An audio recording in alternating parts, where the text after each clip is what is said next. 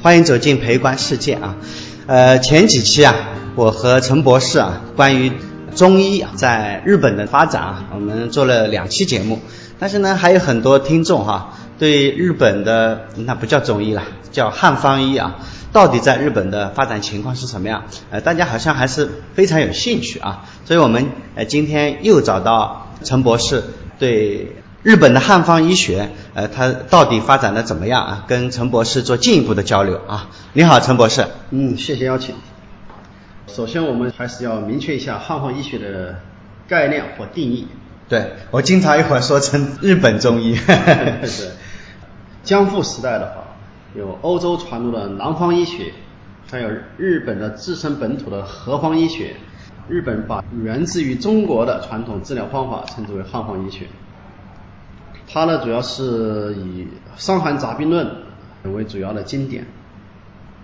汉方医学呢，它真正讲的话，起源于公元五世纪，当时比较公认的说法是朝鲜的一个使者，他呢，呃，治愈了日本天皇的疾病。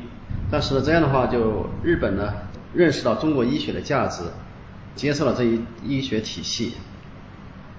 到了我国的明代末叶和清代，日本的江户时期，呃，就是公元一六零三至一八七六年这么一个期间，日本呢掀起了一个研究仲景医学的浪潮。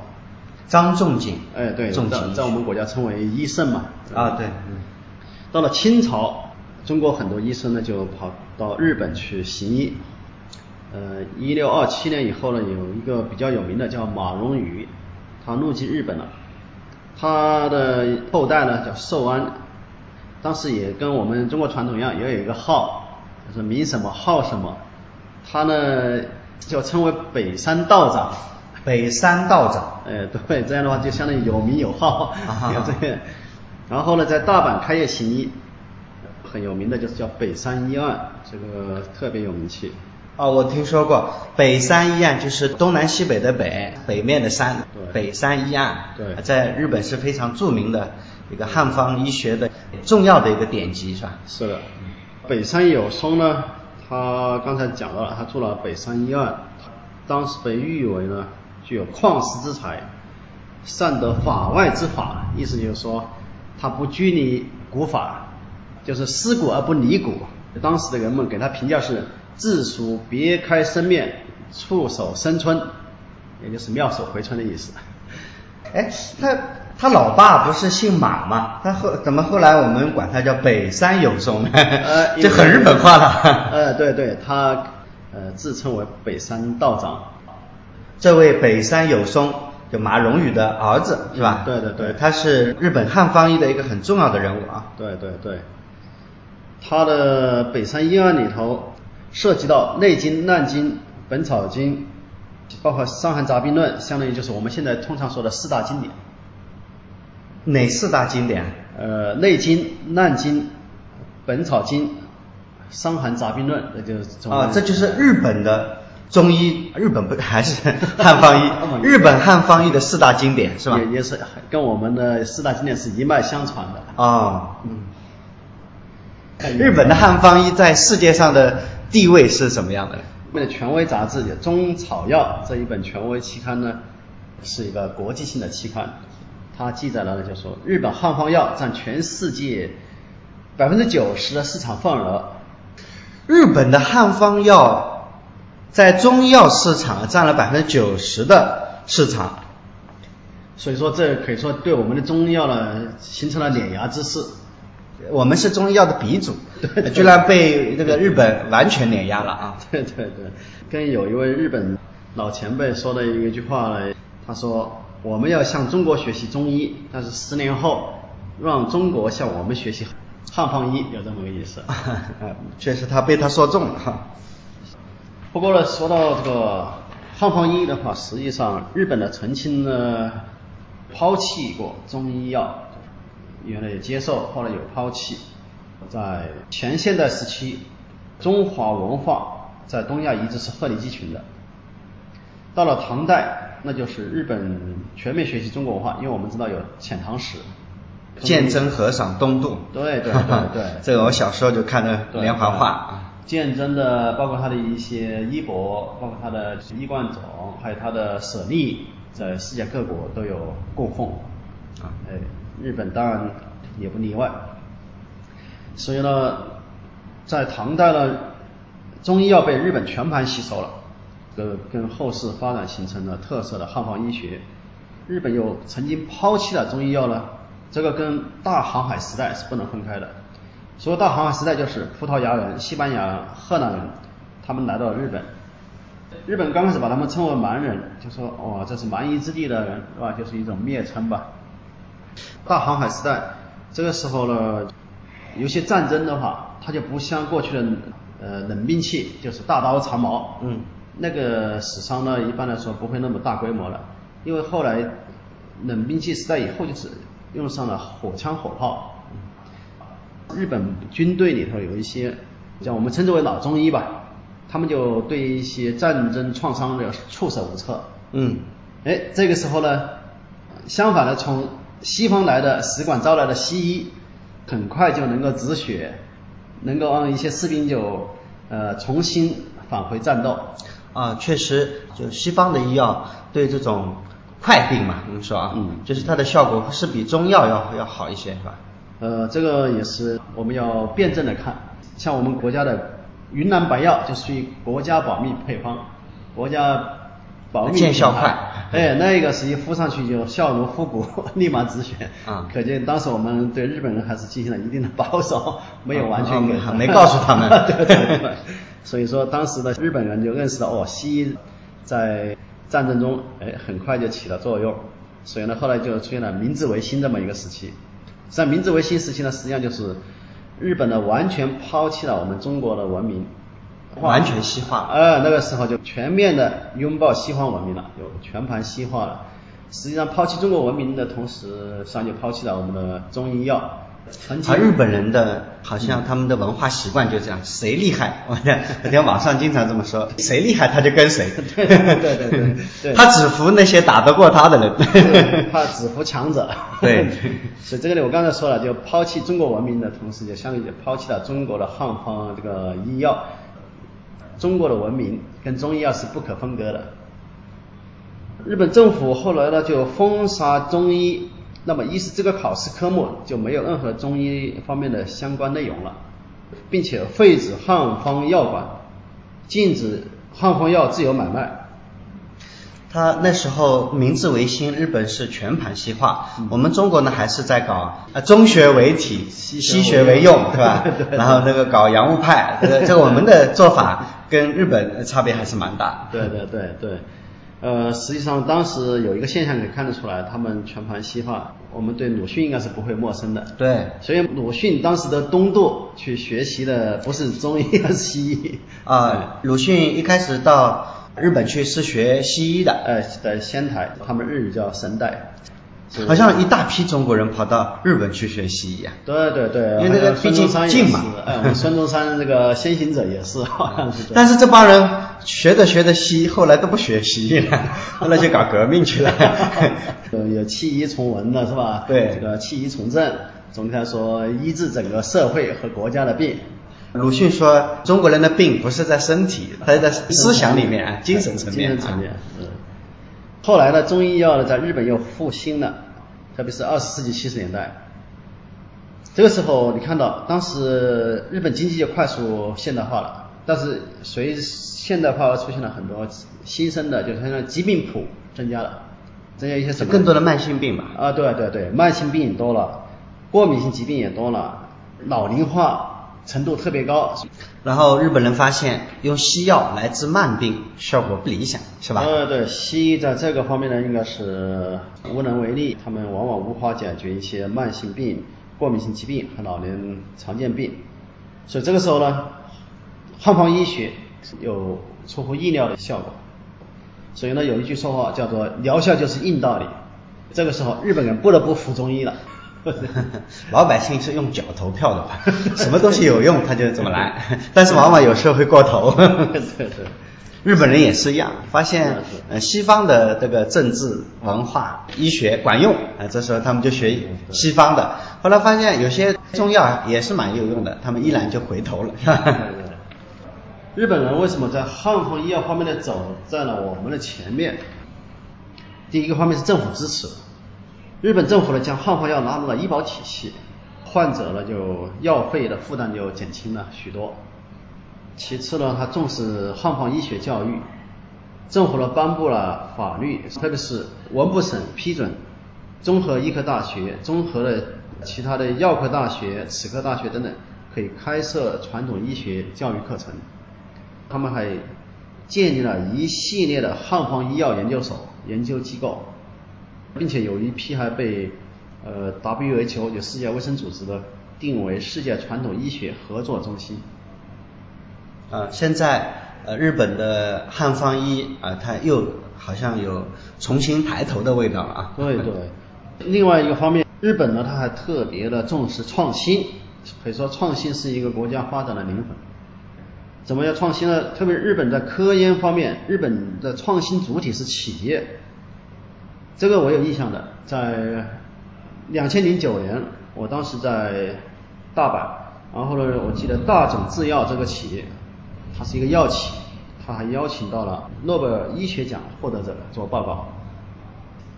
我刚刚前两期节目介绍到中国的，就是在基础医药的研发上面啊，跟美国、跟西方先进啊发达国家的差距确实是非常大，非常跟我们的邻国日本差距也很大。对对对，你像我们现在还是有点急功近利嘛，我们就是要快速的赚钱。对对对，快餐经济了，是吧？像日本的创新主体的企业，它的研发费用占了整个国家投入的百分之八十。另外呢，创新还表现的呢，就是剂型方面的创新。你像他们的日本呢，大多采用的是以颗粒剂、片剂、胶囊剂、口服液。呃，我记得现在目前我们国家的颗粒剂好像有一些呢，呃，医药机构呢把它进行了下架处理。呃，后来我在思索，日本呢，颗粒剂呢是作为一个创新剂型出现的。那为什么出现中国是倒过来的？中国的颗粒剂为什么有一些企业把它，就特别一些医疗机构把它下架呢？他们我记得当时有一个负责人告诉我，比如说陈皮、木香这这一类的，就说有香味的药，你把它变成颗粒剂以后呢，它结果香味呢消失了，往往还达不到一个理想的效果。但是呢，我观察了一下，呃，了解了一下日本这方面呢。它是最大限度的保留药效，怎么保留呢？它是有它的这个设备方面的革新的，比如说它采取温经提取、减压浓缩、喷雾干燥、真空冷冻干燥，它有这么先进的一些技术手段和设备，所以这有些方面我们还是可以引进的。我听说啊，我自己有一个原来开中医馆的一个朋友，呃，他说中医的灵魂应该是中药，然后呢说中药啊现在被毁掉了被什么毁掉呢？就是生产工艺。他说以前那个桑叶，嗯，好像是经常会用于中药里面嘛。但是很多的不法商家为了减少中药的成本，他那些桑叶啊，就原来都是要从树上剪下来的。对对对。树上一片片采下来，那个质质量好嘛。对对。但现在怎么弄呢？他们就直接到地下那个落在地上的那个桑叶捡起来洗洗干净，一样可以入药。这样的话，医药的那个疗效就会差很多。他说：“哎，他看着他自己也非常的心痛啊，蛮好的一个中药，结果弄成这样子啊，就严重影响了中药啊在呃老百姓心目中的期望值。”哦，这正是我们应该说的，就说到了第三个部分，就是日本汉方医药超越，并且就是占有大部分市场份额。那么它还有一个很重要方面就是质量严苛。特别质控这方面非常的严格，呃，这个表现在一些什么呢？大陆朋友应该有一个印象，就是也听说过，就是日本人洗马桶，他们就是用洗马桶的精神来做事的，就是很敬业。日本人洗马桶。但是我待在日本的时候呢，我只是感觉到他们在没有人监控的情况下，没有主管来监控他，他是按操作流程。我看过日本人洗马桶，他们是跪着的，对着那个马桶。我曾经还看过这样一个文章，说日本人就新进去的企业的那个员工啊，让他去洗马桶。呃，新员工就觉得你让我去洗马桶，他觉得 很难受嘛。我大学毕业，我到你们企业，你让我来洗马桶，那不是歧视我嘛？然后他们那个主管看完之后，他说：“你走开，我来给你洗。”啊，他都趴在那里洗，洗了很久，刷了好几遍，然后拿起一个水缸，直接从马桶里面提一碗水喝了，直接就喝了，这表示他的水是非常的干净啊。对对对，这个就是这个在中国你几乎不可能看到，所以说他们也应该说是慎独吧，在独处一个人工作的环境里头，他没有丢掉规则，慎独，哎，他独处他也没有丢掉规则。他始终在严格要求自己，他是不是做给领导看 的？对对对对，他是自己把它当做一种修行。对，进也进了他们的骨髓。我倒是看到很多在大街上面，日本的大街上面有些洗垃圾车，哇，他把它洗的一尘不染。我记得有一个英国朋友也到了日本，他就说了，他说日本人洁癖真是有点变态了。我们也想想，也很可怕呀。所以呢，说到药物方面的自控严苛，我们就可以通过这么一个事实看到，就说中国这边国人的给人印象就是，特别中医很随意。上海医科大学做了一个实验，他们呢就让十六位资深的中医名家、中医教授，就给一个病人来进行舌脉方面的判断，结果他们的一致性只有达到了百分之六十左右。舌脉就是看他的舌头，呃对，然后对他进行判断。对对对，嗯，是每一个专家对舌脉的结果判断结果都不一样。对对对对，大部分是不一样的，是这样子。这种情况呢，就说主观随意性很强。日本汉方药呢，他们在生产过程中就压缩这种人为因素，所以呢，他就为什么强调了金方、金方啊、成药这种为主。所以另外在质量严苛方面，我们要就不得不注意到就是。它很注重降低农药残留和重金属含量。据说澳洲的这个奶牛在它额头上面穿一个孔，给它打标。然后呢，这一杯澳洲牛奶到了你中国超市，如果说有人服用以后感觉不适，还可以追踪到。是哪头奶牛？呃，到那个农场去。是哪个农场？对对。哪个奶牛？哎，我觉得有点像我们现在比较流行的那个叫区块链的技术。我真的我在西班牙的时候，我看到那个超市里面买鸡蛋，我也觉得很震撼。那每个鸡蛋上面都标志着啊，是它的日期，它是哪个农场的，是哪天出来的，是哪头鸡的。对对对。我觉得这个。中国跟呃这种先进国家的理念啊差距确实还是有点大。是啊是啊，正是因为日本这个汉方药的自控严苛，所以呢它与欧标美标一般不会发生冲突，所以呢它容易被国际市场接受。我们中国就没标准。当然就是我们一般都在谈企业标准，就是各自为政。这个对我们对质量的要求要标准化这块，我们也是一个敲响了一个警钟。是，呃，另外呢，就是日本汉方药发展迅猛，与他们重视传承也分不开。他们非常重视传承，传承的话离不开中药和典籍。中药方面，他们建了很多很多的 GAP 种植基地，也就是说中药生产质量管理规范的一些基地。其中金春药业就是日本比较有名的。金春药业是不是药企自己做这种农场啊，种植这些中药的原材料是吧？哦，这个你看金春药业，它还在中国建了七十多个药材生产基地、种植基地，在我们大陆哦设了这么多基地。我们的很多就是种植都是到农村里面去收了。那质量标准是不是就很难达到？对，它是的，图了方便，但是呢，质量呢这个把控不了。那就像我刚才说的，我们的商业，那很多人为了图方便，就地上捡商业嘛。对对对对对。另外，你看到在我们国家同仁堂是比较有名的，同仁堂的 GAP 药材种植基地呢，它仅仅只有八家。所以呢，中国生产的大量药材呢，一个是量达不到，质也够不上标准。我们的所以说，我们跟日本的这个中药界的这种差距啊，它不是什么在某一个方面。对对对，但是现在也要注意到，就刚才不是说了吗？日本企业在我们大陆建了种植基地，但现在因为国内的空气、水源等等污染比较严重，所以呢，他们也注意到这个问题，所以呢，他们现在转而在国内呢，在日本岛内呢，他们就建立一些种植基地，比如。金村他们就了用了青森县一个废弃的小学，人工栽培人参，产量已经相当可观了，达到了两千吨的这么一个产量，那非常厉害了。另外呢，就重视中医古籍的传承，他们重视中医古籍，因为中医药的智慧根植于传统古籍，这个跟现代医学呃有点不一样。现代医学是越新越好，包括检测手段，从最先的黑白 B 超，到后来现在是 CT 等等，M MRI 等等，不断的有新的检测设备出现。但是中医呢，要从古籍里头吸取营养。在日本呢，现在有。二十多家汉方一级出版机构和翻译机构，每年出版汉方医药书籍呢，达到一百多种。啊，陈博士。